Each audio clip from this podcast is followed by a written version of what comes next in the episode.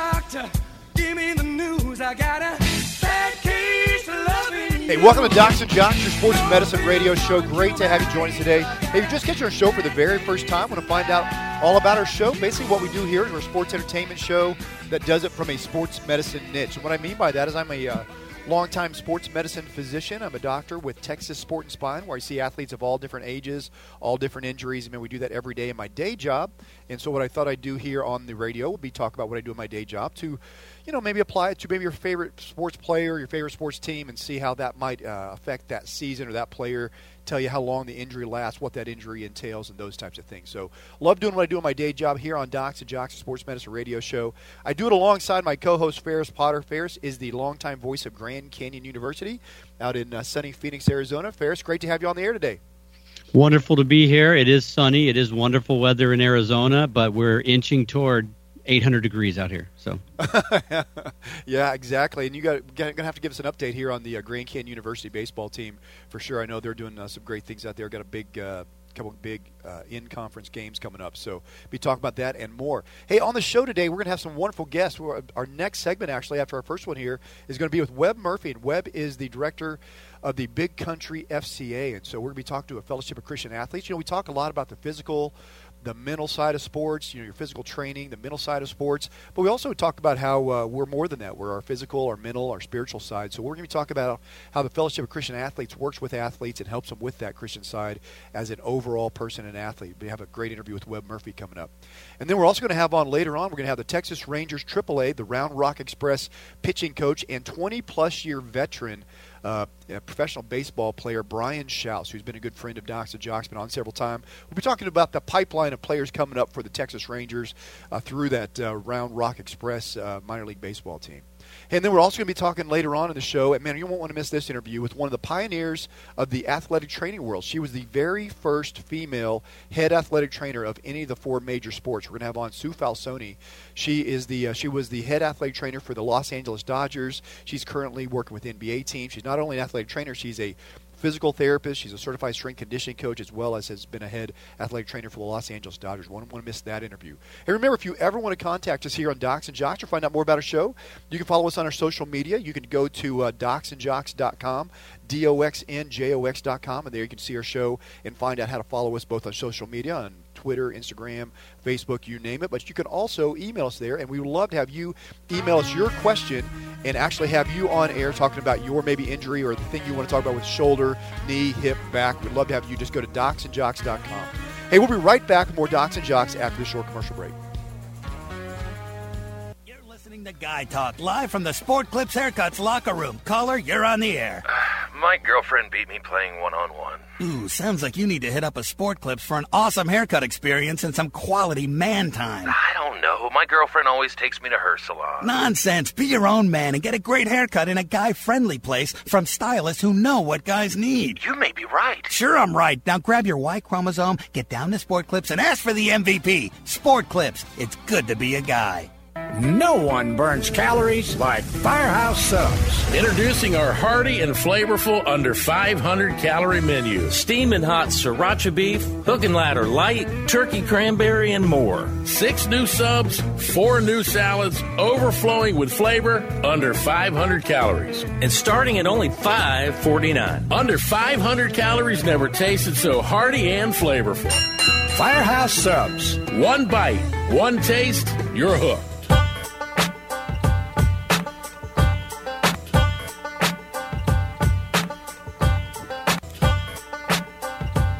Start that over. it's like Groundhog Day, man. I love it. Yeah, it's just it's just looping. It's cutting it off. I always come in right after that last beat there. So, If if you want to just start it and then I'll play it because well, well, you'll just you'll, you won't be able Yeah. to play it because it'll be looping. yeah. Let me just play this intro. Yeah. All right. So we're now going to go out at twenty.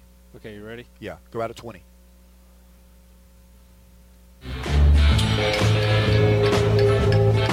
Hey, welcome back to Docs and Jocks, your sports medicine radio show. Hey, great to have you join our show today.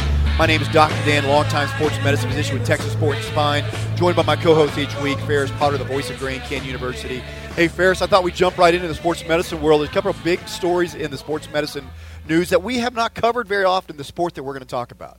The first one is somehow the Masters Golf Tournament has now made news in the sports medicine world. If you saw it, I don't know if you saw it or not, but the Tony Finau injury is uh, has really gone kind of viral. He is a top uh, golfer who uh, was celebrating after scoring a hole in one on a par three hole in one contest, and he was basically doing after he hits the hole in one, he's jumping up and down and he decides to run backwards off the tee box, and he's running backwards and he's just running nice and normal. And all of a sudden, you see he he he goes down and his foot is pointed sideways literally pointed sideways. I know Ferris, you gross out on these things. You hate it when Not uh, cool. Hawk, our Not producer cool here on Docs talk about us stories and all the nasty breaks and all the things that uh, Hawk and I are used to uh, looking at. He's an athletic trainer for the Dallas Cowboys. You guys and, get uh, excited about it. You're Not not used to it. You yes, you do. A little bit, a little bit on the inside, maybe just a little bit. But, but if you did you get to see the Tony Finau injury? Did you get to see it? uh, Actually, Oh on- yeah, yeah. He sent it to me. I saw it. Oh yeah, that's right. Yeah, and so he pops it back. you know, feet aren't own. as bad. It's knees. For whatever reason, knees really freak me out more than like ankles and elbows and stuff. like a knees, dislocated knee. Yeah, yeah, when they're, when they're pointing, or that's really creepy. But Yeah. the foot was kind of like, holy cow, really? Yeah, the foot one, he actually truly dislocates his ankle.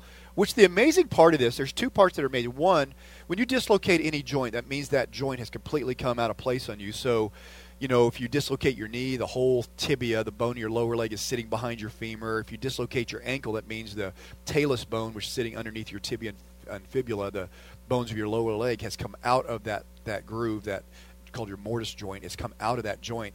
And the fact that he was able to put it back in on his own is pretty amazing. Because he, supposedly he's never had this injury before. Oftentimes, guys who dislocate their shoulders, if they've done it numerous times, they can actually put it back in themselves because all the structures around the joint have become very loose. The capsule, which is like a tight, tight covering around the joint, it gets stretched out if you continue to dislocate it. So you can put it back in relatively easily on your own at some point in time. It's not a good thing because it can come out very easily on its own as well. But he was able to put it back on his own.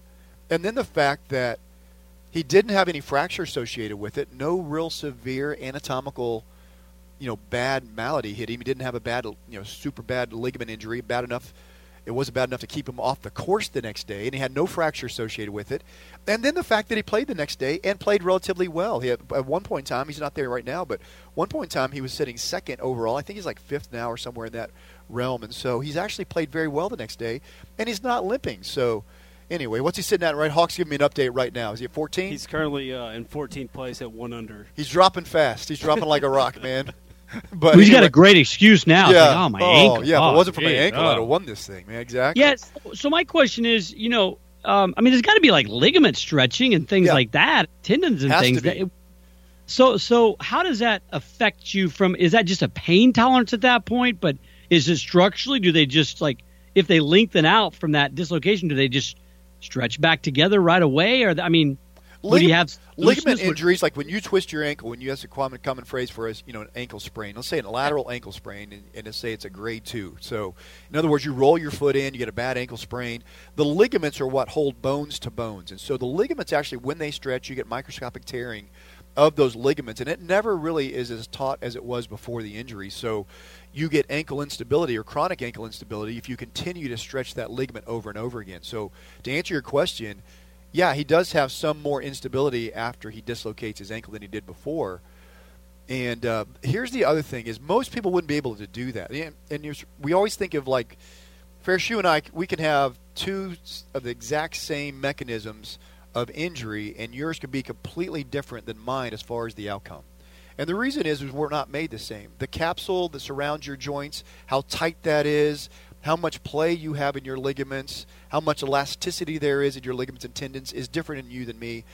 I always use the analogy, you know, usually tall, thin females are very, very hypermobile. Usually stocky, thin, you know, strong built men typically are very inflexible. So you have a real continuum. So for Tony Finau to have this injury happen to him, he has to have some hypermobility of his joints, in my opinion, because I can't do that. I just, it just doesn't happen. I don't. I mean, my joints, I don't have enough play in them. I can't pop my knuckles. I can't sublux my patella, my kneecap. I can't hyperextend my elbow. I can't hyperextend my knees. But some people they can do that. If you look, if you watch like, uh, man, like a great uh, swimmer like Michael Phelps, you've ever seen him how he does his shoulders before the, the swim meets? I mean, that's part of that is training, but p- a lot of that is God given hypermobility that allows him to have that much flexibility in his shoulders and his joints. So I think probably this is something for him to go out that easy, put it back in that easy, and not have that much trauma that he's able to play the next day is probably congenitally how he's made and as far as how flexible his joints are. That's a little freaky too. When Yeah, the is. swimmers do that stretching Oh, with yeah, their shoulders and they and they Yeah. flap their arms back and forth, and they like you know, to do it right before they behind go their out back. there. Yeah, yeah. Look like that. those big giant That's a little freaky too. Yeah. Not a fan of that. Yeah, Michael Phelps between doing that and having the suction cup and cup marks all over him, and then having the scowl on his face when he's going into his uh, zone moment where he's listening. He had some weird things going on in the Olympics this year. Hey, Mike, Michael Phelps, Phelps story. You know, he's an assistant coach with the ASU, Arizona State University swim team, and um, not the head by all coach? accounts, loves it. Good guy, married. I think he's got a kid or whatever. But found out he lived. He moves out in Scottsdale, and uh, the place he lives, they always have these fun like cul-de-sac, you know, meet and greets, and they'd put stuff on. And so he came to the first one, and there were some people there that other people had invited that were just on him like a hawk, doing that whole "Oh, you're Michael Phelps." Everything Yeah. hasn't been back to one since because he's done. because the, they ruined it. They, they had the speech. Hey, just treat him normal. He just wants to be a normal dude. But some people just couldn't Yeah. do it. You know, they were just like, "Oh, you're Michael Phelps." He's like, "Ugh." So he hasn't been back to a public since. He just Hey, wasn't it treated- Arizona State that he was actually behind the free throw lane on a guy shooting Yeah. his free throws, and he pops out, and he has his shirt off, and he has all the medals hanging down. It's Michael Phelps, the real Michael Phelps, is at the Arizona State. It- it- they do the uh, curtain of distraction. Yes, the curtain of distraction. Yeah, and they had they got him to come there and do that. Yeah, Yeah, right behind the free. that's awesome. How we Yeah. got from uh, the Masters golf tournament to Michael Phelps doing the curtain of distraction, I think we had a little curtain of distraction. It's that whole it's weird joint mobility. That's the common thread. Weird mobility. Yeah. So anyway, so uh, the other story, obviously in the Masters, the most talked about person on Docs and Jocks athlete of all time is Tiger Woods with his four back surgeries and all the things that's happened to Tiger Woods, good or bad, over the last you know 15 years. And so Tiger is uh, actually playing very well. I mean. For a guy that I really gave up all hope of him coming back and being the player he was for multiple different reasons, whether it was uh, I thought he had the yips on chipping, and it's very difficult to come back from the yips in any sport. It's a, a neurological glitch that happens somewhere where you can't do easy processing of simple activities. But he, it looks like he's over that. And then you add on to that, he's had multiple back surgeries, and the last one being a fusion, typically changes the mobility in your spine. And here Tiger Woods is, man. He's back in it. He's, you know, I think he's currently. It's the first time he's swung in the Masters in three years. He's sitting around 20th, 25th. Hawk's going to give us the latest update here where he's sitting at. So Tiger just teed off second round. He's uh, two two over, so 35th place. 35th, so he's dropping like a rock too. So Is he is he projected to make the cut? Do they have the Uh, cut line out yet? I haven't seen it yet. Yeah. So anyway, but he doesn't have an ankle, but he can blame it on his back, and Tony Finau can blame it on his ankle. So they both have reasons. The sun was in both. I kind of feel bad for. I mean, I've got you've got Tiger's had this great career, right? Where he went through that whole. He was the greatest. He's the most dominant golfer I've ever seen. Now, older guys can argue: is it Jack? Is it Arnie? Is it all these guys? From my, I, he's the best golfer I have ever seen, hands down. Like Tiger, from a competition standpoint, and everything. I think he's the greatest golfer that ever lived. But then he had all that junk happen, and then all this stuff happened, and then the way he acted, and but now he's kind of gone to the thing where I think a lot of people are back rooting for him, you know, because he's kind of He's putting his head down, trying to work, and he's Yeah. trying to do the right thing and that type of stuff. But I just, it is so hard. I talk to so many, and you do too, athletes that when they're at that high level, when they quit or they have an injury, it is so hard to get back to that level. Like you lose it so fast, Yeah, and and other people are are not losing it. You know, yeah, we see it all the time. People try to make comebacks in sports they haven't been in for a while. Like, uh, well, I'm trying to give you an example right now. Tim Tebow. Tim Tebow would be a good example. He's trying to make it in baseball, and he's a great athlete, no doubt about it. I'm sure in high school he was probably one of the greatest baseball players of his high school career. You know, at his, at his high school. But when you sit out of any given sport for a period of time and try and come back, you can usually come back. But if you're a great athlete, but the question is, can you come back and be elite at it? There's a fine line between being really, really great and being elite, and that's where I think it's very hard for Tiger Woods to be out of the game for as long as he was. Have major back surgery, not just you know going in and, and trimming the disc off. He actually takes the disc out and has a fusion, which changes how you your mobility in your back. And in, if you look at golf swings, there is a lot of mobility that comes from your hips and your spine that has to be in play. And so for him to be able to come back and do what he's done is amazing, absolutely. And we by the way, we predicted here on Docs and Jocks wrongly. Someone I was giving a uh, lecture this week at uh, for an organization, and they uh, asked they they asked me about Docs and Jocks, and and they said, "Have you ever been wrong?" And I was like, "Heck yeah, man! I get wrong on this is one I've been wrong on. I predicted Tiger Woods would not come back and would not play at a top level. I didn't think he'd be back and and ever in contention for another major." And here he is. He's doing decent. He's not in contention right now, but he's, he's playing not well. in contention. He's no, no. You, I wouldn't call yesterday. that wrong. He's not in contention. well, everybody's in he'd come back and contention play, before they tee you. off on on Thursday. Yeah. I'm in. You're in contention for the next Masters. I'm in contention. That's our favorite. That's our word of the day. Word of the day on Docs and Jocks. We are in contention. What's the great Keith Olbermann line when he's like, "So and so's day to day," and he goes, "We're all day to day." That's so true. Hey, you know what? We need to find out with uh, our next guest, Webb Murphy's coming on the show. He's with the Fellowship of Christian Athletes and kind of get his take on, you know, uh, guys like Tiger Woods who have to come back from these very difficult mental situations. I mean, I think that's where Fellowship of Christian Athletes uh, helps a lot of these players, man. It gives them a foundation, something that they can base you know their return for. If you're just out there playing golf and that's your that's the end of your world and all you're doing is out there playing golf for yourself, that there there's not something bigger. There's no bigger purpose. And so we'll be talking to our guest Webb Murphy about what the bigger purpose is with the Fellowship of Christian Athletes. You won't want to miss this interview coming up. Hey, let me ask you this, Ferris. You know, we said that golf could not survive without Tiger Woods. Do you think uh, Tiger Woods has his comeback? I mean, I'm following the Masters this year. I didn't follow it last year. Do you Yeah. think it's been successful as far as what he's done for the done for the game? Oh yeah, I mean golf is better with Tiger's playing. I mean, we talked about golf is better if Tiger's playing at a high level. I think golf's better now that he's playing in that mid twenties, mid thirties if he makes the cut. I mean, could you imagine though if he made the cut, made a run on Saturday, and was actually within five, Oh, six strokes awesome, on. Sunday? Yeah, because it's been mean, so it's just- long since we've seen that. Tiger Oh. Woods with the look on his face, the scowl where you, you just Yeah. know he's going to win. Yeah, that would be a lot of fun. So, and what's going to be a lot of fun is the other interview we're having right after this short commercial break with Webb Murphy of the Fellowship of Christian Athletes. You won't want to miss this interview here on Docs and Jocks, your Sports Medicine Radio Show. Listening to Docs and Jocks, brought to you in part by Sylvan Learning Center, Dr. Melton Chiropractic, and Texas Sports Hall of Fame. Touchdown. Now back to more Docs and Jocks with Dr. Dan and Ferris. Hey, welcome back to Docs and Jocks, your sports medicine radio show. Great to have you listening today to us the first time. You can go to docsandjocks.com, D-O-X-N-J-O-X.com. It's your first time to listen. You can catch up on any previous interview, any show you might have missed. Remember, you can listen to us on our iTunes podcast, Docs and Jocks, D-O-X-N-J-O-X, anytime, anywhere at your convenience. Love to have you part of our show that way as well. Hey, uh, my co-host each week, Ferris Potter. Ferris, we are very honored to have on the Big Country FCA director, Webb Murphy. And uh, Ferris and I were talking before the show. We uh, always feel like with athletes, we uh, focus on our physical prowess, our physical training. And then we also talk a lot here on our show with uh, our sports psychologist, Tr- uh, Miss Tracy Mutton, about the uh, mental side of sports. And we thought we'd bring in that uh, the spiritual side as well. We know there's a large component why we play sports, why we do what we do, why are we here on earth. All those things fall back on your purpose. And you were a college football player played at Eastern New Mexico, and then you went on and played at McMurry under uh, Steve Keenum.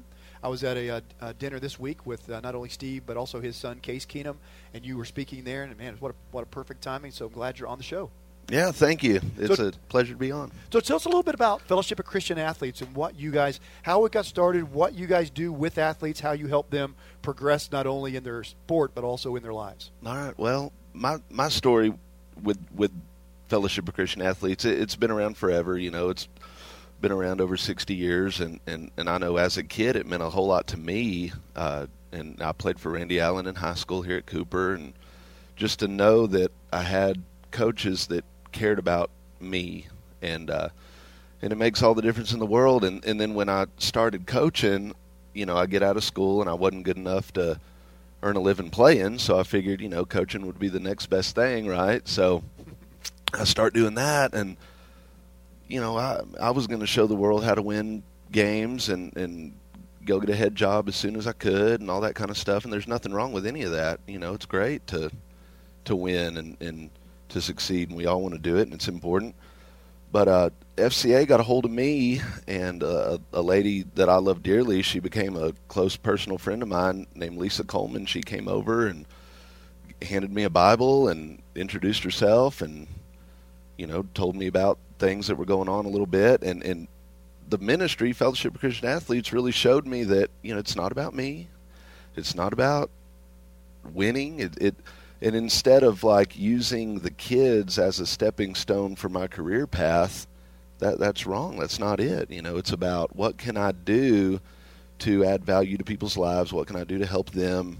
And and it's all about the kingdom. You know, sports are just uh, something that, that points us to a bigger picture. You know, the the greatest story. Case did a great job of speaking to that recently. Yeah, he sure did, yeah. about you know if uh, if all it is, you know, the, the moment in Minnesota, you know, th- those moments fade. Right. You know, I, I, I was blessed through my coaching journey, you know, to be a part of a state championship in football.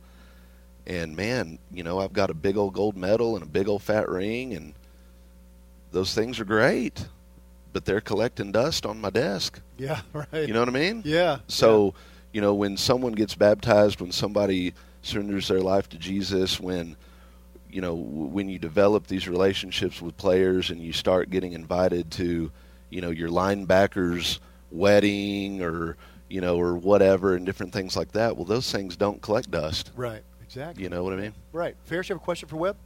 Hey Webb, so when you were initially got invited to that before maybe before you were a believer when you were doing your thing, what was it that attracted you? to That was just the personal invite from somebody you respected, or what? What got you to go the first time? Well, I think uh, I think it was really God just working inside of me. I, you know, when I coaches are busy, you know, and I was working a ton of hours, and you know, you got preps in the classroom and, and, and all that kind of stuff, and, and you're grinding away and doing your thing, and so you know, when I was invited to, hey, come plug in with this FCA group and you can lead FCA, I thought, oh man, you know, I I do not, but you know, I it did not appeal to me at all. I thought I don't need anything added to my plate. I'm just I'm already overwhelmed, you know, and first year coach and blah blah blah blah blah. But I just went, and and I really don't know why. And and I went, and I just loved it. I thought it was really cool, and it and it started out. Um, you know, just a really small group of kids. I was at Madison Middle School at the time, and uh, I think there was like me and another coach and like seven kids. And before the end of that year, and and, and it didn't have I had nothing to do with it. You know, I just prayed, "Hey God, bring whoever you want to bring." And by the end of the semester, we had over 200 kids showing up. Wow! And it changed our school. And so that first year, I watched God change our school through FCA, and it changed me. And hmm. you know, and I've got the principal catching me in the hallway saying, "Hey, our referrals are cut in half," and man, you know, I mean, things are this is great, you know, and and keep doing what y'all are doing, you know, or whatever. And and uh, it's it's the spirit of God. When the spirit of God starts moving among His people, uh, amazing things happen. So I basically kind of became addicted to FCA that first year, and I thought, man, I'm all in with this. And Mhm. and as things do, you know, naturally, you know, things lead to another, and they lead to another, and then Lisa was like, hey. uh she had a lot of credibility and still does because her husband is the head baseball coach at Hardin Simmons. And so, you know, when when she, you know, and I mean, I'm a young coach and all that kind of stuff, and so when she introduced herself, that was that was the catch. You know, that was kind of the the immediate niche. You know, she's like, "Yeah, my husband Steve." He cut, and I, well, I knew who he was, you know, so I thought, well, I'll listen to this lady because her husband is a, a Right. head baseball coach at the college level. So, so that kind of gave her uh, credibility. So, Webb, you talked about having the high times, you know, and you're having the trophies they collect dust, but also, you know, in athletics, we also learned that there's a lot of a lot of valleys as well. There's a lot of times you get down. A lot of th- things we talk about here on Docs and Jocks are players dealing with injuries, and a lot of these injuries, like an ACL rupture, you know, they'll be out for a year. So suddenly you're in a sport you love. Boom! It's been taken away from a year. There's a void there now. A lot of people who find their identity in athletics now feel this big void there, and that's where I really think where FCA and the relationship you have with you know Jesus Christ or the, your relationship that's to can fill that void and give people that bigger purpose. So it's not just the peaks that sometimes you know FCA is you know learning to deal with. You're learning with those valleys as well. It's how to how to deal with those. I agree. That that's an excellent point. And you know, when I played, and and and this is really just funny now because I, I absolutely certainly was not that good. So it's just laughable now to to think about my mindset when I was playing, because I you know I I really played to get my name in the paper and all that kind of stuff. And like I said, I wasn't that good to begin with, but you know. God gives and God takes away, and, and He is the only one that deserves to sit on the throne of majesty, on the throne of our heart. I mean, it, it's all about Him. And and and I, w- hearing you say that, Dan, immediately like the name Cade Parmalee just pops right into my Yeah, head, yeah. man. And he He's and been he, on Docs and Jocks. So is Steve Coleman, by the way. So Yeah, he's talking about awesome. a lot of our friends here. There you Yeah. go. So you know, and, and if you don't know, if there's any listeners that don't know Cade's story, it's a wonderful story, and You I can mean, hear it on Docs and Jocks. Go to uh, docsandjocks.com and hear how he's, he overcome his brain injury to continue playing football. So That's right, and and so, you know, the the thing is, it, it goes back to what Case said recently. Like moments fade, and and and, and there's all sorts of. I know Tom Brady, like after winning multiple Super Bowls, he's like, there there has to be more yeah, to life than this. I mean, and I heard Jim Carrey say recently, you know, I wish everyone could have their wildest dreams come true so that they can have that moment, that realization that that's not what life's about. Yeah, right.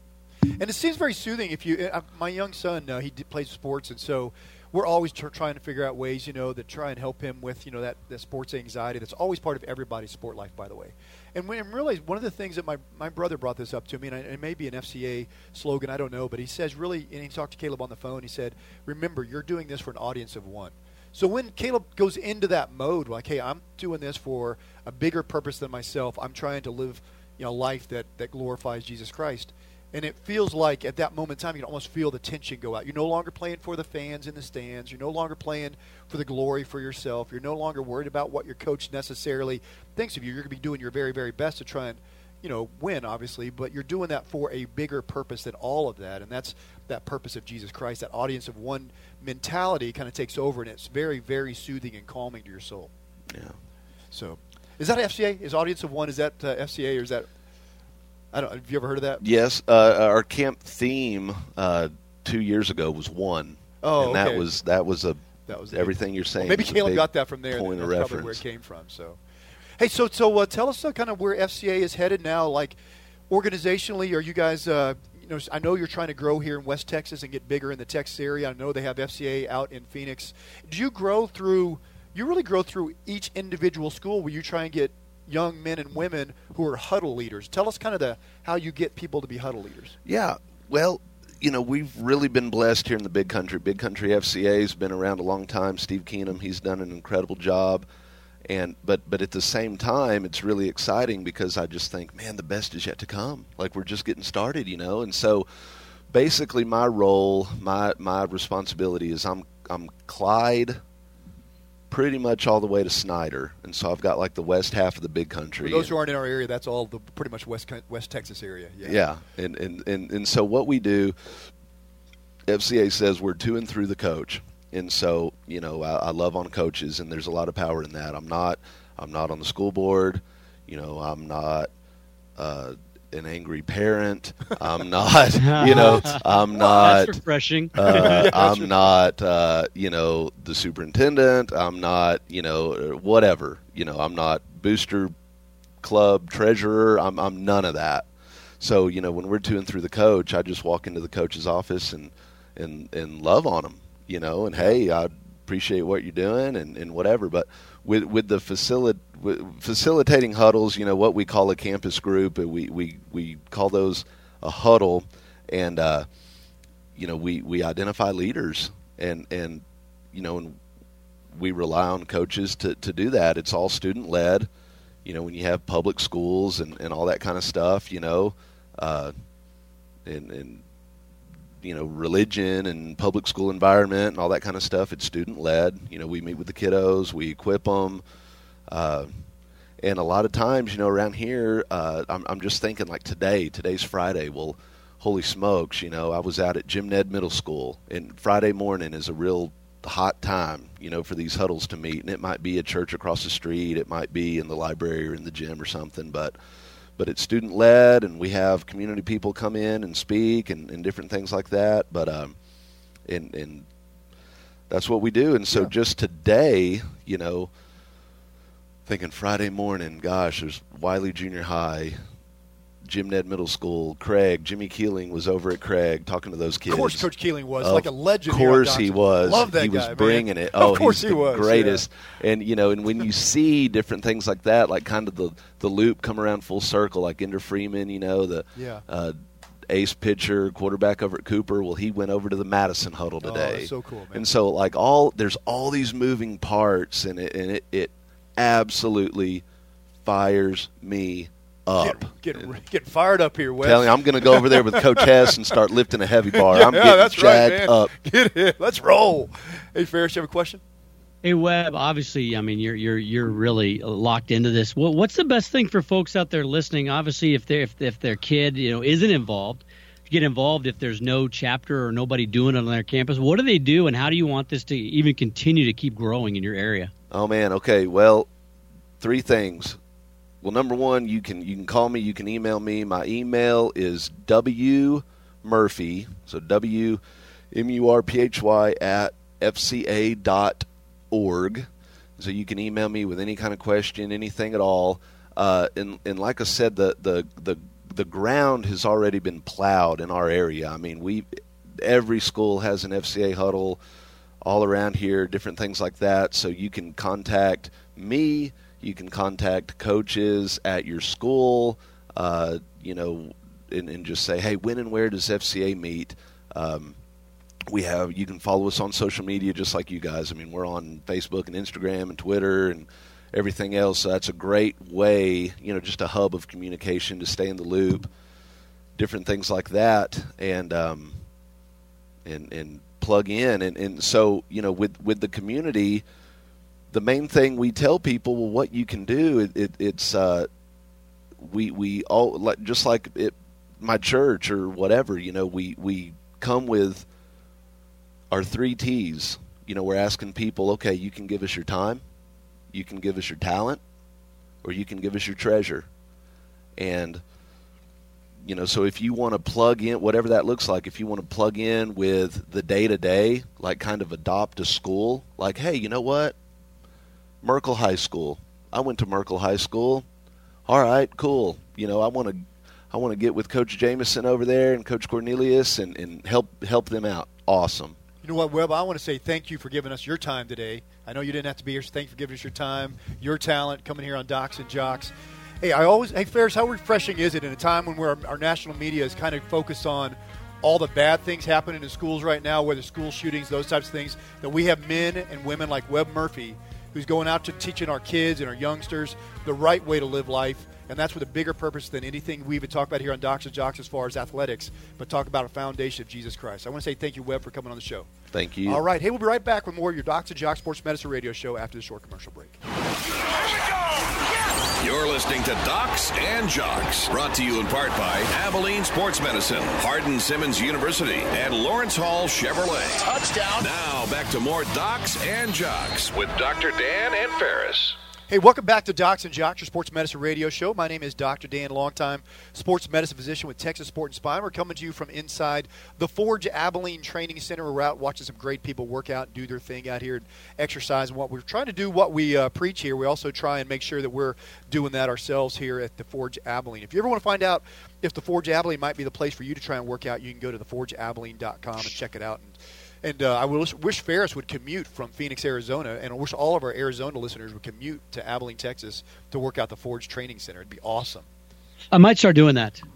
I'm, I'm thinking. I'm I'm seriously considering that. Every other Saturday, just that or something. Yeah. just once, just work out once every I don't know two or three months. It is that, cool That, though. that might not do the job. Sports uh, training facilities where you do basically uh, functional sports training. In other words, controlling your own body weight, learning how to how to do things like plyometrics and speed and agility and strength training at the same time, mixing it all in. Man, it's really really a cool workout.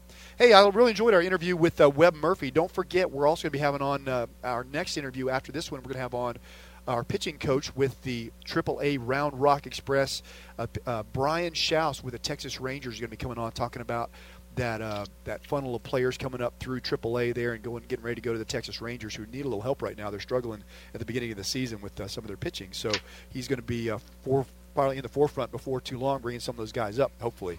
But anyways, what do you think about the start of the season right now, Ferris? Kind of, kind of where some of the teams are sitting. Is it kind of what you thought? Did you think the Astros were going to be good? Did you expect the Yankees to hit home runs? Did you think the Texas Rangers would be struggling or out of the gate? Yes. On all those, all, yeah.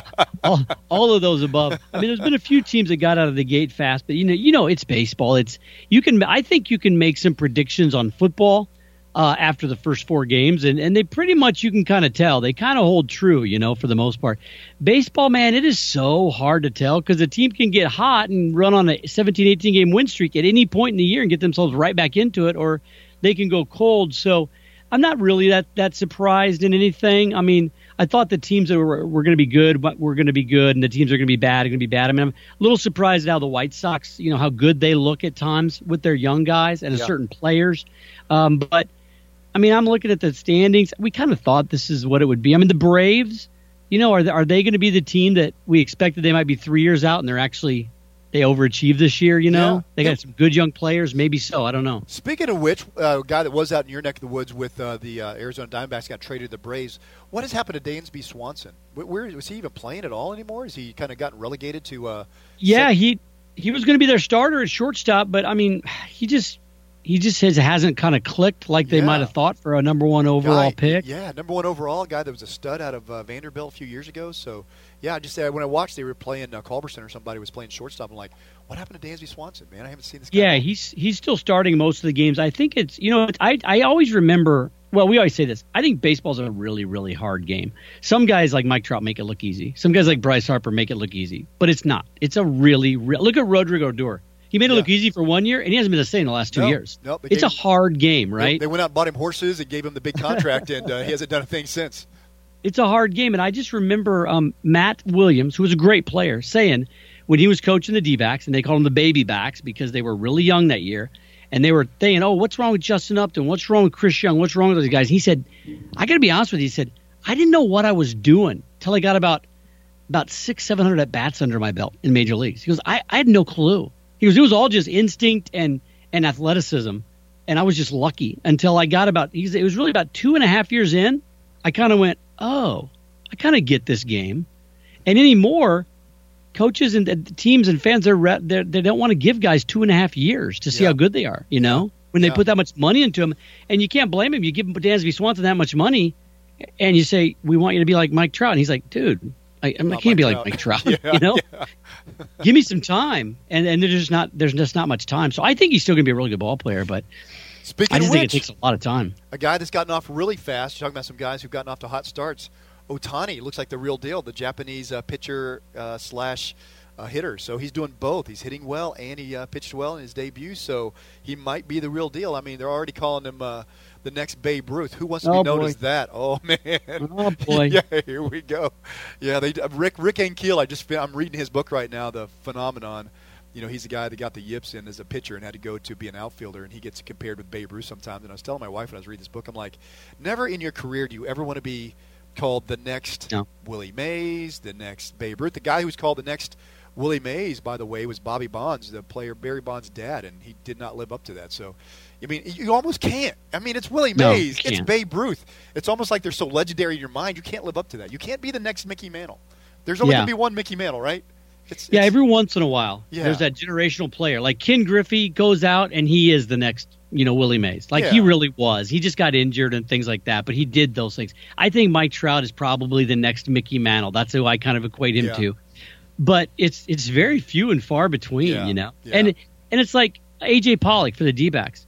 Is he the next, you know, like Willie Mays or or Ken Griffey or whatever in center field? No. But is he a really good, Good ball stinking player. ball player? Yeah. yeah. yeah. Is he gonna have a? I mean, Justin Upton. Everybody's like, oh, he's the next, you know, great, you know, phenomenal. Well, he's not maybe a Hall of Famer, but you look at him, going to be in the league 15 years, hit 280 every year with 30 home runs and 100 RBI. It's a pretty daggum good career, you know. Yeah, yeah, you're right, man. There's never the next, but there are some good players that are just beyond uh, explanation of how good they are. Paul Goldschmidt out there in Arizona Diamondbacks. Give a little shout out to Texas State, whose great coaches Ty Harrington and Steve Trout were kind enough to come on our show here, Docs and Jocks. So came out of Texas State to become one of the greatest ball players in the Arizona Diamondbacks history for sure. So, hey, speaking of a player that you probably know, Ferris, you and I do because we love baseball, but most regular baseball listeners, casual fans, wouldn't know him.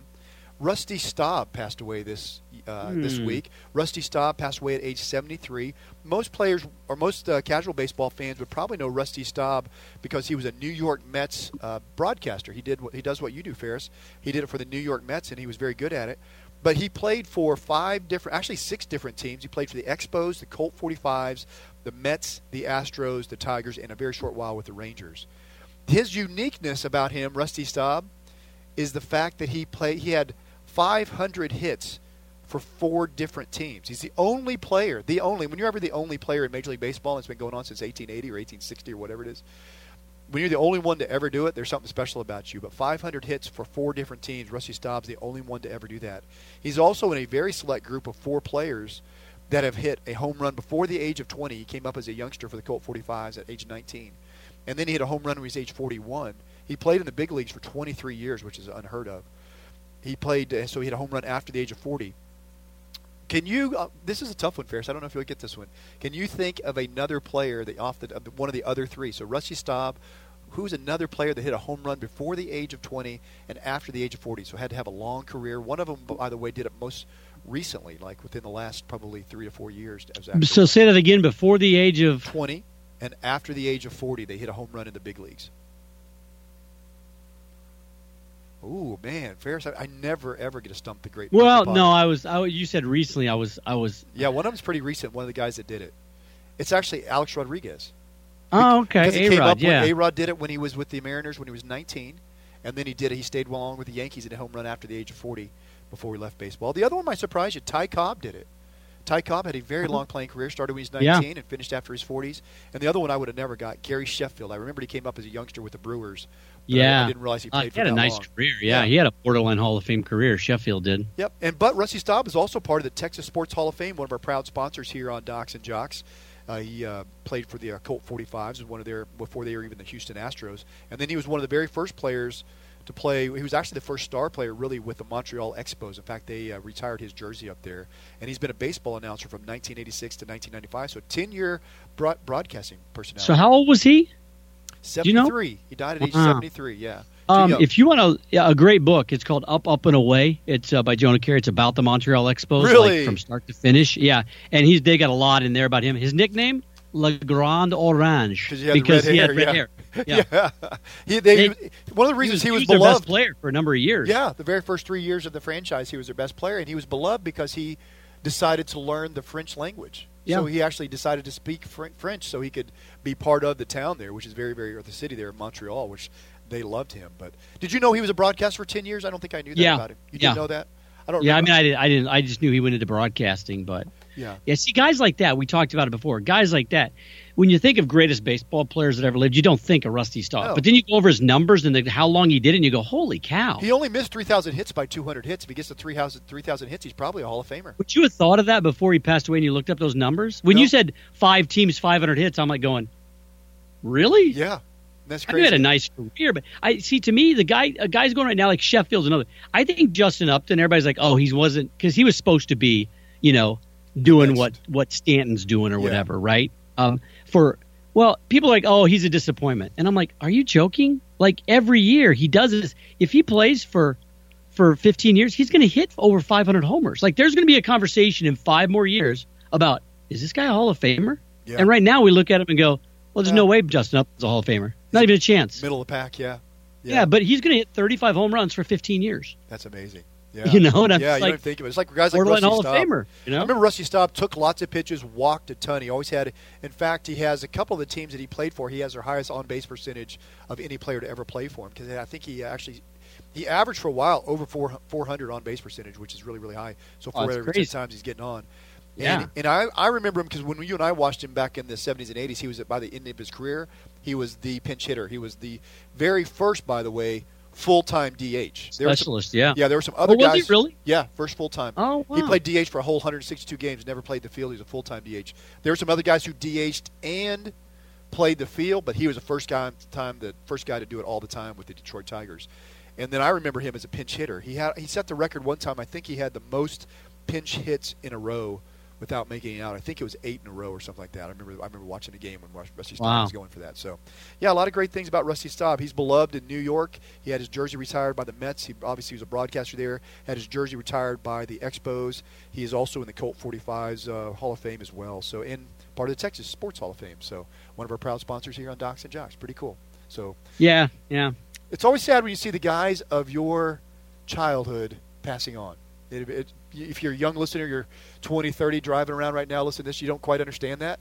But the guys that you are following right now, when you start, if you're a young man and you're following them, they start passing away in a few years. You're like, wow, what happened?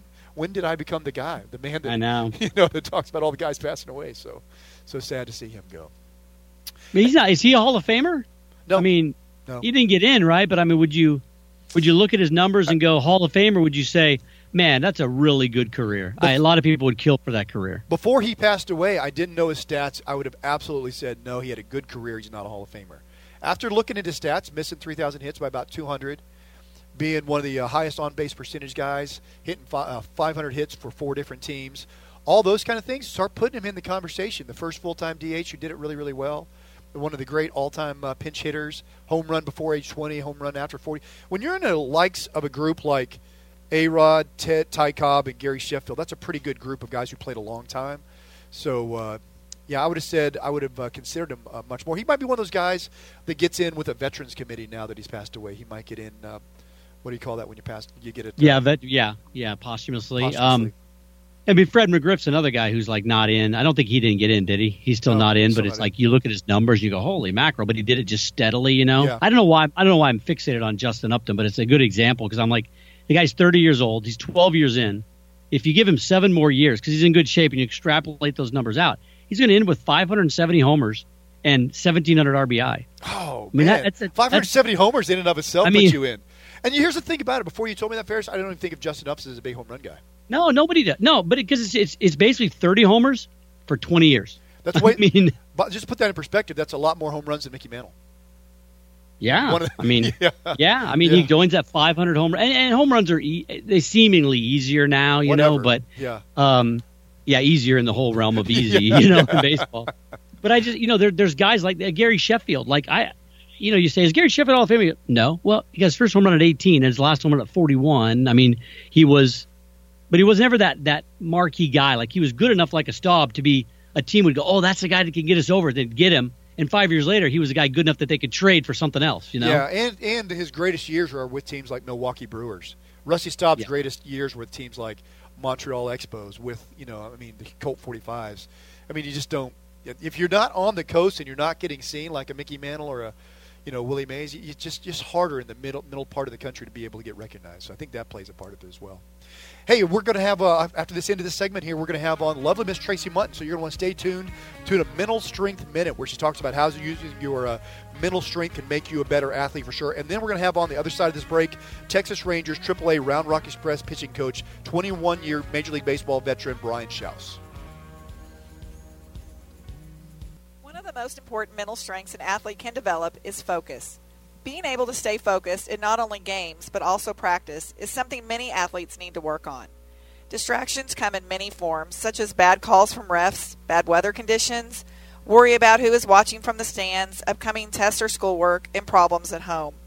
Any one of these issues can drive an athlete's focus away from his task at hand.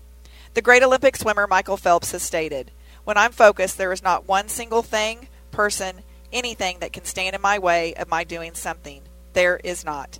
If I want something bad enough, I feel I'm going to get there. Any athlete can develop skills to have this kind of focus. Working on strategies and developing a plan for better focus and concentration is something we help athletes with here at the Edge Mental Strength Training. If you or an athlete you know would like to learn more about this, you can contact us by clicking on our link at docsandjocks.com. This has been your Mental Strength Minute. Listening to Docs and Jocks, brought to you in part by Joe Walker State Farm Insurance, Visual Edge, and Texas Sport and Spine. Touchdown. Now back to more Docs and Jocks with Dr. Dan and Ferris. Hey, welcome back to Docs and Jocks, your sports medicine radio show. So great to have you listen today. Hey, if you're just catching our show for the very first time, want to find out more about it or contact us and send us your question, you can do so by going to docsandjocks.com, D-O-X-N-J-O-X.com. What we do here on Docs and Jocks is talk about the sports entertainment world from a sports medicine niche. Uh, do it each week with my co-host Ferris Potter, the voice of Grand Canyon University. Ferris, we're very honored to have on a good friend of mine, a good friend of Docs and Jocks, Brian Shouse. Brian is a, get this, 20 plus year Major League Baseball veteran pitcher who is now in the coaching realm, and he uh, played for teams such as the Milwaukee Brewers, the Pittsburgh Pirates, the Texas Rangers, uh, the Tampa Bay Devil Rays. So, Brian, thank you so much for being on Docs and Jocks. Thank you guys for having me. It's always a pleasure. And now you're in your current role as a Triple A pitching coach for the Round Rock Express. Hey, tell us what it's like that transition from uh, you've been doing it for a while now, being a coach, but that transition from playing to coaching. Tell us, is it which one did you seem uh, easier, or which one is uh, harder to do, and uh, do you really enjoy the coaching life as much as you did playing?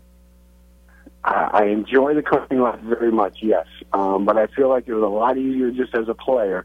um, you know, as a coach, you got a whole lot of other things that are involved, and when somebody's trying is struggling, you're trying to figure out how, how can I get this guy to, you know, turn the the pin and keep going here on a positive note. And you know, as a player, I never really thought about that. I was just like, okay, what do you got for me? Tell me something to, to you know make it easier for me. And you know, I'm trying to tell somebody, hey, let's try to do this, this, or that. And and it's it's, it's gratifying when it the you know you see the instant results um, and then it's more frustrating when um, you're like, man, that doesn't work. I got to try something else. And you know that's the that's the difference part of it. Um, but it is very exciting um, when they do get it and something clicks, and a light bulb goes off in their head, and next thing you know, they're on a tear. Yeah, that has to be difficult but because you're one of those guys that, uh, and I played with Brian. He and I were high school teammates together, actually from little league through high school. Brian and I played on the same team every year, so it was amazing. We never even faced each other, but Brian, you always made it look easy, and so it has to be hard for you when you see somebody struggling to walk out there and say, "Hey, this is what you need to do," as opposed to just saying, "Hey, come on, just throw strikes." But it, is it has it has it been difficult trying to figure out different mechanics and different pitchers and how to both do the mechanics side of it as well as the mental side of it? Has that been a hard transition with you with coaching? There's been a few guys that, that it, it's tough like that because you know they're they're set in their ways possibly or you know you're for me what i try to do is i don't try to mold somebody into a, you know each of them be the same pitcher yeah. each person is different and unique and and you have to try to figure out you know sayings or words or thought processes that um, triggers them and then it makes everything sync up the right way. And and that's the biggest challenge. And you know it's getting to know them what makes them tick and and then building that relationship and then building the trust and then saying okay let's try this this and that and when that happens, then that's when they're ready to learn and they're ready to, um, you know, try some new things here or there. Yeah, that has to be rewarding. Fair show. Question for Brian Shouse? Yeah, Brian. I mean, obviously, you had a great playing career, long playing career. Probably came across a lot of coaches. Is there anybody who you would consider a mentor in that coaching realm, or just do you just kind of find yourself when you're coaching guys taking little bits from here and there uh, over your time in, in uh, as a player? I did find myself taking um, little bits and pieces from from a lot of different people but that was after I kind of started to understand myself a little bit better. And you know, um, I, I always say Mark Connor um, was was a big influence on, on me. Um, Orel Hershiser was as well, um, and and they under, they helped me understand, you know, why do you throw strikes? Why do you do this? And so then you start asking your yourself, okay, if this is what I'm doing, let's go backwards and figure out okay, at the beginning, what can I do to make the end result, you know, effective? And so that's what it is. You just kind of take, you know, remember things here and there that stick in your mind. You're like, hey, that can work, or this could work for somebody else, and and and that's what you try to do. You know, I when and even when I say it, Brian, a 21 year Major League Baseball, professional baseball career. That just seems like it, just flew by. 21 years. When in your career did you feel like you went from being a, because you were always a great uh, pitcher, even at a young age, you always stood out among your peer group, went from being a great pitcher or great thrower to becoming a great pitcher where you had the, the confidence, like you're talking about Orel Hershiser taught you different things. When along that way did you say, okay, I, am figuring this pitching thing out and uh, I feel like now I'm a pitcher as opposed to a, a really good thrower? Well, I think actually the time that I got, I went to uh, Japan. Um, wow. I had a lot more time to uh, just think about things, and you know, you're kind of isolated there. You're, um, you know, and um, you had a lot more time to think and, and you know figure things out. Um, and for me, it was kind of that turned the corner as as far as um, it, I didn't focus so much on getting to you know getting back to the states and getting to the big leagues, um, and you know it was more focused on putting you know it for me it was more putting my family and and my relationship with Christ first. And then baseball fell in there and all of a sudden things just clicked and it was like I was at peace with everything. And so when I came back to the states I was like you know what? I know I can do this this and that really well. That's what I'm going to stay with and then let's write it out and see what happens. And kind of from that point on you know the the the the, the mental part was really simple and easy for me and I believed in myself finally completely 100%. And that's the biggest thing is you get so many guys that think that they believe in themselves, but you can see their actions don't show that on the mound. And well, mine everything synced up for me. And then uh, in 2003, um, when uh, basically Buck Showalter said, "There's nobody coming up, coming up. You know, you don't need to look over your shoulder. You're here to stay." And from that point on, everything took off. That's awesome. You know, that's perfect timing, Brian. Our, our previous guest on uh, the show today was the uh, Fellowship of Christian Athletes director, and we were talking about, and he talked about this how when players play for a bigger purpose than themselves, and you know, Jesus Christ can obviously be one of those things. Uh, it, just takes the pressure off of them. So you were talking about your relationship with Christ having part of that that effect on you. That's just perfect timing. Explain that a little deeper. Yes, it. I mean, it was. It, you know, when I when I went over to like I said, when I went to Japan, my family didn't come with me right away or anything, and you know, I always carried my Bible around, and and what I did over there was I really started to read the Bible again and get back to like my my you know high school days and and when I was younger and stuff, and and built on on the relationship with Christ, and it put me at peace, and and I was content with everything then from then on, and and when I came back to the States, you know, the Lord put me in with a lot of different teams that had a lot of solid Christian guys, and we just held each other accountable, and we we pitched for Him, and not for ourselves, and not for the club or anything like that. And that's when you know everything took off. It, it didn't happen right away, you know, because I came back in '99, I think, from Japan, but in 2002 is when it started um, with uh, um, with Kansas City. Yeah. And you know, it it I mean, for the next eight years after that, you know, God allowed me to to be able to go to a big league ballpark every day and have fun and enjoy it and and uh, have a pretty successful career. That's so awesome. Ferris. Hey Brian, I you know I'm around the the GCU uh, coaching staff and Rich Dorman who coached minor league ball uh, in in Seattle a lot, and every time a pitcher's struggling, and I, I talk to him afterwards, they talk a lot about throwing your pitches with conviction, believing in Mm-hmm. your stuff, and they say that's the Uh-huh. hardest thing. As a guy who's never pitched a day in his life, well, actually I did once in Little League and gave up a grand slam, so that's my pitching Other than that, other than that, Brian. it did not go well. Let's just put it that way. Well, I I mean, is that I, I hear that and I go, "What do you mean? It's, it says fastball. You just throw a fastball. Is there a difference between a fastball thrown with conviction and a fastball thrown without conviction?" Yeah, you have when you throw with conviction, there's intent behind that pitch. There's intent in your mind. This is where I'm sticking this fastball. If you just throw it to me throwing it, you're basically just saying I'm just going to throw it over the plate and see what happens or whatever. And and your, your intent is I'm throwing it to you know the inner part of the plate. I'm throwing it down and away. I'm throwing it up and in. And when you do that and you fully you know are convicted behind it, the ball explodes. And that's why you see so many guys that that miss their spots, but they still get away with it because they're fully convicted in I'm going to get you out with this particular pitch. And that's that's the approach. That's the mindset you have to have. And when there's a little bit of doubt that creeps in, or there's a little bit of uncertainty that creeps in, that's when you start to lose that. And that's why you see, you know, why is this guy getting lit up like he is? He's got great stuff. Well, he's not fully committed to to each pitch. You know, there's that little bit of doubt in there. Right. You know that that's a great expl- explanation, Brian. Because one of our pitchers at GCU, his favorite quote is, "A bad pitch thrown with conviction is better than a great pitch thrown without conviction." So you Oh, just that's explained perfect. it. Now I know what that makes Yep. sense.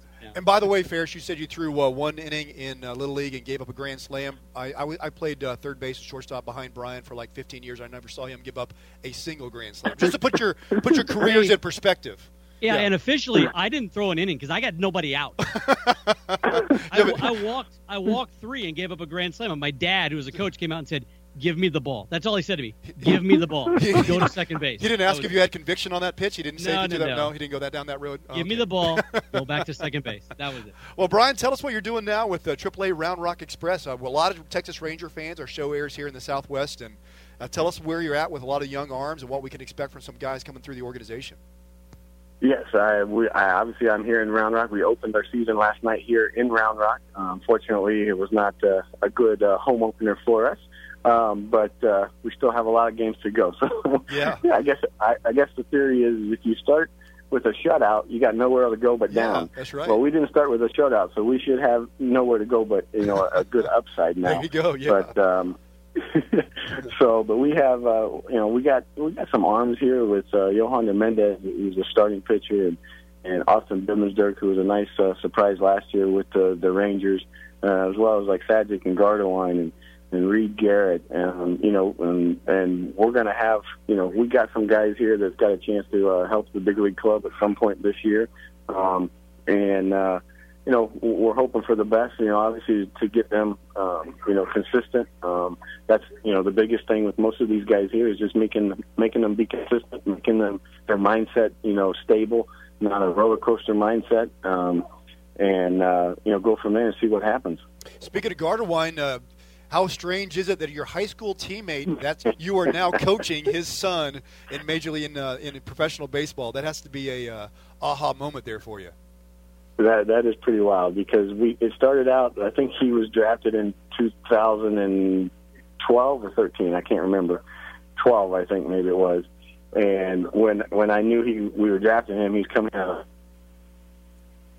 And we years and last year again in Double A, and now again together. And, um, it's quite a thrill. I, you know, I got to see. Uh, you know his mom and dad um, last year a little bit here and there, um, and uh, reminisce over uh, the good old high school days in Effingham. Um, but uh, it is nice uh, now. It's uh, comforting for him to know that he's got somebody here that uh, is looking after him a little bit. So Absolutely, yeah, so cool. So, Ferris, you have a question for Brian Shouse? Yeah, Brian. Uh, you know, I mean, you like I said, you've been pitched for at all levels for so long. You've been coaching for a while now. Can you tell with the kid, like, like I I think baseball is so hard because you're trying to draft and project a kid where he's going to be in four or five years, as opposed to like NBA or NFL. You're like, oh, what can that kid do in you know a year or whatever? Can you look at a pitcher and kind of say, hey, I I I know this kid's good. I know we can polish him off, and he yeah, he's got major league stuff. Does that come easier for you, or is it still just man, you got to get in there, work with him for a while, and see what you got? I don't think it's ever going to be, you know, really easy. I mean, I know you look for certain things. You look for consistency and mechanics. You look for, you know, certain body types in guys. You look for a certain, you know, uh, mind frame, um, you know, their work ethic and things like that. And and there's guys that you know have all of that, but then between the, when they get out there between the white lines and the lights come on, all of a sudden they're different. Um, you know, and and that's I think what you what you have to do is is, is look at a lot of it is work looking at their their work habit, uh, their work ethic. You know, how, how much are they competing? You know, how much are they they want to be better than their peers in a sense, and um, you know that is what you're trying to hope that motivates them because somebody that's motivated is going to succeed somehow and and that's what a lot of times we're trying to do is is what's motivating them you know is it the family is it the money is it you know the respect that they want you know whatever. And and then you try to you know put that on their shoulder a little bit and say remember this and and then let's go and see what happens. Um but you know i think a lot of it too is it comes from you know some of it might even be from their childhood is is did they have to work you know in their Yeah. childhood to get to have success and stuff like that. And if you if somebody's come across and, and has had to do that you know it, it carries over because you've developed a certain mentality you've developed a certain work ethic um, on how you want to succeed By the way, for those who don't know Brian Shouse' story, he broke into uh, Major League Baseball in 1990. He was drafted by the Pittsburgh Pirates. He doesn't get his really full chance at the major leagues. He came up with the Pirates real briefly in 90, but until 2002. So you know, I've uh, there's this podcast, Brian, called Team Never Quit, and they always are looking for never quit stories. I've already turned your name in, by the way. I, I told them your story. I think you'd be a perfect guest on that show. It's ran by these Navy SEALs who talk about want to find fascinating guys who just won't quit. What was it about you? You think now looking back at your career that allowed you to persevere when many many others didn't? That's a 12 year stint between major league debut to really getting your first shot at it. What was it about you that allowed you to persevere? Um, well, um, my family was one. I had a great um, wife and, and kids, and, and you know my parents and her parents and everything were very very supportive, and and and you know it, it helped with that. Um, but uh, my relationship with Christ that uh, grew and expanded throughout um, my baseball career um, was huge for me and I just I didn't want to accept failure. Yeah, right. um, I I wanted to succeed. You know, whether it was you know me coming from a small town and saying, you know what, I, I want to succeed and and prove something to people. Um, you know, I was one of those. I was big into always tell if somebody told me, and this went from a young age. If somebody told me I couldn't do something, by golly, I was going to tell them, prove them wrong. And that that's kind of how I've lived my life, and to this day, I still find myself doing that at times. I try to catch myself and not uh, do it as much, but uh, it's I don't know. There's always that something of of that. Yep. Well, it's a great story, man. If you want to hear Brian Shouse's story, we've had him here on Docs and Jocks several times. A great story of uh, perseverance and, and, striving on. From the from uh, your good friend and from Brian, by the way, is the best high school player I ever saw play at any level. So, Brian will say thank you for being on Docs and Jocks, man. I appreciate it. Thank you, guys. I All right. appreciate it. Hey, we'll be right Thanks, back to more Brian. Sports Medicine Radio Show, Docs and Jocks, after a short commercial break. You're listening to Docs and Jocks, brought to you in part by Buffalo Wild Wings, First Financial Bank, and MDI Abilene. Touchdown. Now back to more Docs and Jocks with Dr. Dan and Ferris. Hey, welcome back to Docs and Jocks. This is your sports medicine radio show. Great to have you join us today. Remember, you can listen to us anytime, anywhere by going to several different outlets. One is docsandjocks.com, D-O-X-N-J-O-X.com. Pick up any previous show or interview you might have missed. Also on our iTunes podcast, Docs and Jocks, D-O-X-N-J-O-X. Also follow us on social media at D-O-X-N-J-O-X, Docs and Jocks. Hey, we've had some great interviews today, man. I'm going to tell you what, man. We just went back to back with Brian Shouse, the pitching coach for the uh, Texas Rangers, who took 12 years from his major league debut to get back into the major leagues and get with it. And then we just had the interview with Sue Falsone, the uh, first women's head athletic trainer at any level in Major League Baseball, NBA, uh, NHL, and the uh, NFL. So, what a great couple of interviews. Both of them talk about how you have to have the mindset to be great. I love Brian Shouse talking about really what makes a pitcher excellent. It's the mindset, fair. So, just pick up on that a little bit. I know we've had a lot of great guests have talked about that here on Docs and Jocks, but really kind of what that means to you. Well, I mean, we look. I, I've been around athletes a lot more doing the the broadcasting. You've been around them, you know, playing sports as well as you know being around them um, as as their doc. There's something I always like to say when people say like they say how's Marley, how are these guys? I'm like they're just different. Like they're just wired a little bit differently. I think some of that you can you can teach and coach and you can flip that switch. But I mean, I always go back to what I remember some of the some of the baseball coaches at Grand Canyon say when I said, "Hey, did you did you guys know Tim Salmon?" was going to be a major leaguer at college. They said no, not at all. They said we knew Chad Curtis would be, but we didn't know if Tim would. And I'm like, well, Tim's like six foot two, Yeah. you know, built like a Greek god, great natural athlete. And Chad's this guy who just is, you know, he's he's a good, great athlete, obviously, but he's not the same. And they said, yeah, but Chad wanted it. We knew Chad would not be denied his chance. We didn't know if Tim, when he got into some issues, would just kind of give up or not. Now Tim had some issues in minor leagues, but he made a choice and he changed, and Yeah. they became had a great career, right? Right. Um, but he had that point, like like like Brian kind of talked about. You know, what are you going to do when you get to that point where natural athleticism just doesn't do it anymore for you? You know, Yeah. and um, I thought it was interesting with him. He said he just is he just his whole life. It's like if somebody told me he couldn't do something, he's like, oh yeah, watch this. And other people like if somebody says you can't do it, they go, oh yeah, watch this. Oh yeah, you're right, I can't. Well, it's no big deal. I still got a good life. Yeah, I like. it's oh, go ahead. it's just so hard to Yeah. get to that level. It's so I mean, you know better than I do because you were at that high D1 level. I mean, just even to get there is amazing, but that next step, you know, people go, "Oh, that guy's not a very good player." He's playing professional baseball. I don't care if it's A ball. That guy's a really right, good really player. good player. Yeah. You know, I thought it was too in our interview we did with Case Keenum. It was telling too. I liked the way he thought about it. He said uh, we asked the question. Uh, you know, Case, you've had a lot of naysayers, people who said you couldn't, you weren't big enough for college football, you weren't uh, good enough to be drafted in the NFL, you weren't good enough to be on an NFL team as a starter, you're the backup. And I did that motivate you to prove them wrong? And he said, no, that really wasn't my motivation. My motivation is to prove guys right, like you, Dr. Dan, who believed in me all the way along. I think that's a that's a telling side of people too. They, like you said, the great ones have something a little different in their brain on how they flip it and make it inspire them. I know there are guys that definitely try and prove people wrong, but there are also players who work at trying to make sure that the people who believed in them for all those years prove them right. So it's kind of whatever flips your your switch. But yeah, a lot of different thinking when you get to be an elite baseball player, elite football player, elite basketball player, hockey player, you name it. But yeah, a couple of cool interviews there. If you want to go back and listen to those, Sue Falsone, the very first women's head athletic trainer with the Los Angeles Dodgers and any organization in the top four major sports, you can go back and listen to her interview or the one we had with the AAA Round Rock Express Texas Rangers pitching coach Brian Shouse. You can do so by going to docsandjocks.com or it'll be on iTunes uh, this coming uh, week. So, man, a couple great ways to listen to a couple great interviews. Hey, two big uh, NBA stories right now, Ferris. Kyrie Irving is out for the season. So here's how it goes down. So you know you had the big trade before the beginning of the season. You had Isaiah Thomas going to the Cleveland Cavaliers. Kyrie Irving goes to Boston Celtics. Definitely looks like the Celtics are going to get the better of those two deals after he's had a good year. Well, now he finds out they find out that the screws and the wires they put in to repair his broken, fractured patella Hmm. he had in the NBA Finals uh, two years ago. It, they found when they went in to do his knee scope that that was infected with a Staph aureus infection, and that he was now going to have to have those screws removed and the wires removed, and that now will kick him out of the playoffs.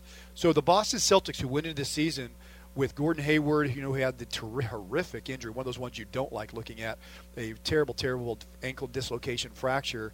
They now lose Kyrie Irving, who's had their best season, their leading point scorer, assist leader. He is now out for the playoffs. So Boston Celtics went from a team that really had a legitimate chance, in my opinion.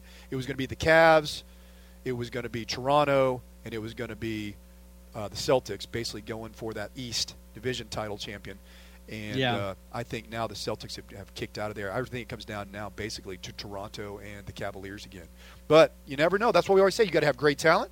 You got to be hot at the right time, and you got to avoid the injury bug. And unfortunately, the Boston Celtics did not do it this year. I have been saying uh, all along that in the East, to me, yes, there are some teams to to, to uh, you know that are that are going to be in the mix. It's always come down to Cleveland to me. I, I just think the East is so uh, inconsistent and up and down in so many of the teams. But yeah, if Boston, uh, you know, I don't know about Toronto. I don't know if about them to know if I think they can beat beat uh, Cleveland and beat LeBron. Boston, if everybody was healthy, that would have been a nice, I think, Eastern Conference final. But I still, I don't know, man. I just beating LeBron is just it's hard LeBron. to do, man. Yeah, it's they, hard to do. They haven't figured out in eight years. Is this going to be? Has he gone eight times in a row? Uh, I think it's eight in a row, right? I think that's right. He's been in eight. Yeah, NBA who would have? Yeah, who would have beaten him? Yeah, Yeah. I mean, and that's when you look at. it. I know people are always not as good as Michael and blah. You can have that argument, but it's like eight in a row, man. And then, yeah, granted, Michael won would have probably won eight in a row had he not done that little dalliance with baseball. But he won three and then won three. But I don't know. He's getting close, man. He's, Yeah, he's yeah. the only one you can really argue now. I think. And now he's in a lawsuit with uh, Nick Saban over a barbershop uh, whole deal where they're that's crazy too. Like an online web it is, yeah. Hey, speaking of Gordon Hayward, back to our sports medicine angle of the Celtics. He is now. Remember, he had a terrible ankle fracture dislocation, and uh, he is now back. We talked about how he was doing the anti gravity jogging machine. Well, guess what? He's now progressed. He's now jogging on his own. So good news on the rehab front for Gordon Hayward. So hopefully he'll be back. He's a good, great young talent. So man, you always hope those guys can come back for those horrific injuries. Now, speaking of coming back, man, a guy that keeps fighting is Hall of Fame quarterback Jim Kelly for the Buffalo Bills, who took them to three Super Bowls. Uh, he has now had another surgery to remove further oral cancer in his jaw and in his lymph nodes. The doctors feel very uh, positive that they were able to get the cancer, and uh, he is now out of the ICU as of today. I just want to remind people 85% of head and neck and uh, oral cancer, I'm sorry, head and oral cancer are related is related to tobacco use. So just to put that in perspective, it's not all of it, but it's pretty close, man. So, and uh, Jim Kelly will talk about that, and uh, you know we've had uh, we've talked you and I extensively about Joe Garagiola, famous baseball player who he lost his good friend to uh, oral cancer, has really been on the push for getting rid of tobacco throughout sports. We don't see it like we used to as far as in baseball. You know, when you and I grew up, every baseball player had a big chaw in his mouth. Everybody had a big right. dip. You always saw the can in their pocket. So they've really tried to curtail that, and it seems like it is working. It's not gone, obviously, but and if people know now, if you know that it causes oral cancer, and you're willing to take a risk like Jim Kelly, and have a possible uh, oral cancer, then you know you've been warned. And so, just let you know, 85% of head and oral cancer comes from tobacco use. So it isn't as popular as it was when we were kids, is it, Ferris? No, not at all. I mean, they're you know, technically in, in college ball, if if you see it on the bench or whatever, you're supposed to be ejected, I believe, you know, and suspended. So yeah, they're definitely trying to do that. I I think we've kind of like with a lot of things, you know, if you want to play football, there, you, you know, we we've documented what the possible injuries are. You know, you know what you're getting into. If you want to chew tobacco, we've documented. You know, we've kind of we kind of you know you know what you know what the possibilities are. But um, I think kudos to you know Joe Garagiola was one of the main guys pushing that stuff, and and Jim Kelly's probably coming out talking about. It. Tony Gwynn talked about it, you know. Uh, but in those guys' day, you're right. I mean, gosh, dude, there was there was girls in my junior high that chewed tobacco in the Midwest. Isn't I mean, it was amazing? just yeah. you just did it. You go out, to, you know, yeah. you worked. You go out and just put it put a dip in, and you go. You know, Yeah. and nobody thought about. And if somebody did die or have cancer in their mouth, nobody even thought to connect the dots. You know, No. back Yeah, then. My grandma had a spittoon in her house. How about that? You don't see that anymore. Yeah, you know, I mean, it was just like it was just it really it's really amazing. It's not that many years ago, and we've No. come from. Yeah. Oh, I don't know why you got cancer. Nobody nobody knows. To oh, Yeah. here's like definite markers that we can identify. You know, so Yeah, I remember being in my grandma's house crawling. I was about five years old, walking around. I was like, "Hey, what's the juice in the big brown uh, bucket thing?" And they're like, "That's a spittoon. What, what, don't, don't Have a drink. Don't Have a- drink. have a Yeah, sip. yeah. I had No, a college just teammate. I go I ahead. had- yeah. I had a college teammate. I never once saw him without a dip in his mouth. Ever, Yeah. ever. Eating, sleeping, napping, nothing. He It's always had Al Siebert. Man, I wonder if Al's still around. I don't know. Hey, speaking of bonehead injuries in the, of the week, bonehead sports medicine injuries, UFC fighter Conor McGregor and his teammates, they, uh, in retaliation for an incident earlier in the week, felt like they had been wronged. Conor McGregor depi- decides to pick up a hand dolly, which I guess a hand dolly is what you carry a piece of luggage around the airport. That little hand dolly thing. I guess that's what that is. We were Hawk and I were trying Isn't, to it, figure isn't that it like a hand truck? Isn't it like a like a? I don't like know if it's a big one you use two, two on? I don't know if put boxes on it or it's the little one you carry your luggage around. One of those. Anyway, he decides to chunk one of those through a bus full of UFC fighters on their way to a match. It ended up causing facial lacerations, corneal abrasions in multiple individuals, and the fighters had to reschedule their event. He has now been charged with three counts of misdemeanor assault as well as one count of felony criminal mischief. His uh, passport has been revoked. He can't leave the United States. He currently is still in police custody as of Friday. The fighters, after getting their faces uh, sewn up and the uh, glass taken out of their eyes, are uh, now coming back for their fight that had to be rescheduled. Not the most brilliant move by Conor McGregor. Some people said it was staged. I don't think that's staged. I don't think you shatter glass in people's faces as a staged event. But pretty uh, numbskullish, dumb, idiotic of uh, Conor McGregor.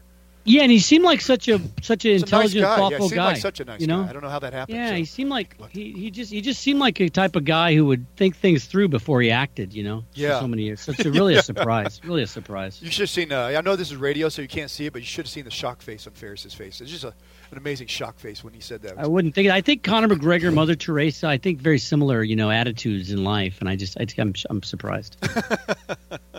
Yeah, now there, there's probably a reason that UFC fighters like Conor McGregor uh, are really, really good at what they do in the in the octagon because probably they aren't too far away from that outside of the octagon, and I think he's just proven our point.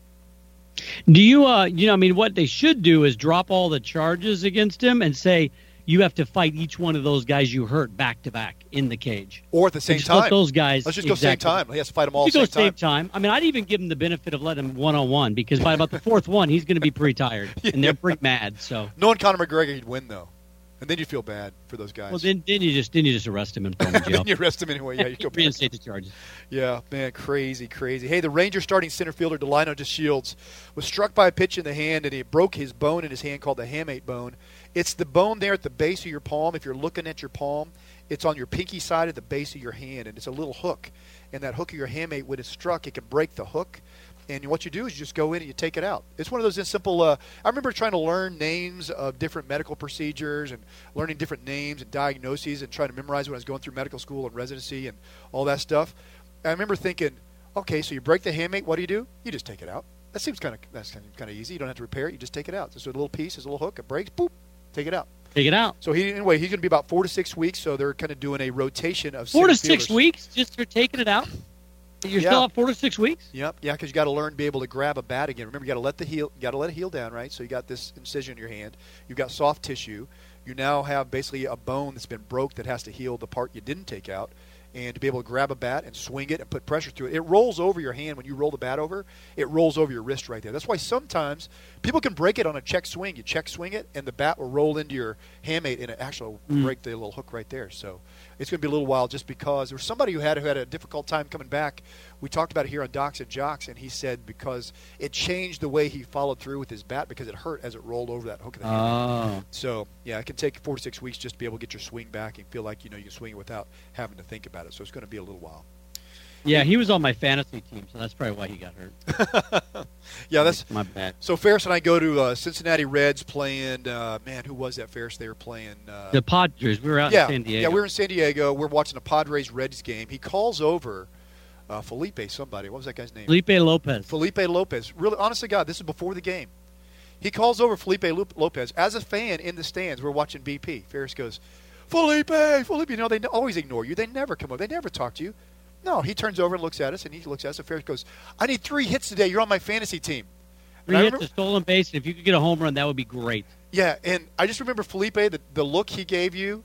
I, I, he, he, it wasn't just dumb; it was dumb blank, is what he looked at you as. And I was like, "Wow, Ferris really, really takes his fantasy league baseball serious." He, he kind of laughed. We saw him talking to some other players, pointing in the stands and laughing. And his first at bat, he hit one about three quarters of the way up the wall, almost got it. He did steal the base. So I think, I think deep down, he, you know, he respected game, game respect game. So he was like, I'm going to try to help this guy out. Actually, when he stole the didn't base, he was on the though. base. Ferris is yelling at him, "Thank you," as if uh, Felipe was really trying to. Yeah, he lifted up the base. They put it in the Hall of Fame. Pretty incredible. That is a true story. Yeah. So when you go to watch a game with the great Ferris Potter, it's not just the game that's going. on. There's a lot of fun stuff going on out there. Hey. Mike Trout, man, he's uh, one of the next uh, All-Star baseball players to go out and wear the C flap. He must have been listening to Docs and Jocks. Remember, the C flap is the part of your helmet that now extends across your jaw and your face. We've been a big proponent of it here on Docs and Jocks. So you got Mike Trout now joining Giancarlo Stanton, who got hit in the face, Miguel Cabrera, as well as uh, Bryce Harper now wearing the C flap. We've been, been a proponent of it not only in professional baseball, but in junior high, high school, little league baseball as well. So I'm glad to see A lot more guys are doing that. yeah, I'm glad they're doing it because when Mike Trout does it, you know the little leaguers are going to start doing it. Hey, you know what we're really, really glad of? We're really glad that you listen to our show, Docs and Jocks, here, man. We could not do our show here without our wonderful guests and without our wonderful fans, without our wonderful audience. Hey, remember, we, we would love for you to be part of our podcast. It's one of the fastest growing podcasts out there, Docs and Jocks. Just subscribe on iTunes, D O X N J O X, and you can be part of our show that way as well. Hey, from myself, Dr. Dan, longtime sports medicine physician, as well as Ferris Potter, the voice of Grand Canyon University, I want to say thank you to all our wonderful listeners today, as well as all our wonderful guests. Hey, get out there and start exercising. Find the exercise that you will do. Get out there, get exercising, stay healthy. We'll see you next week on Docs and Jocks.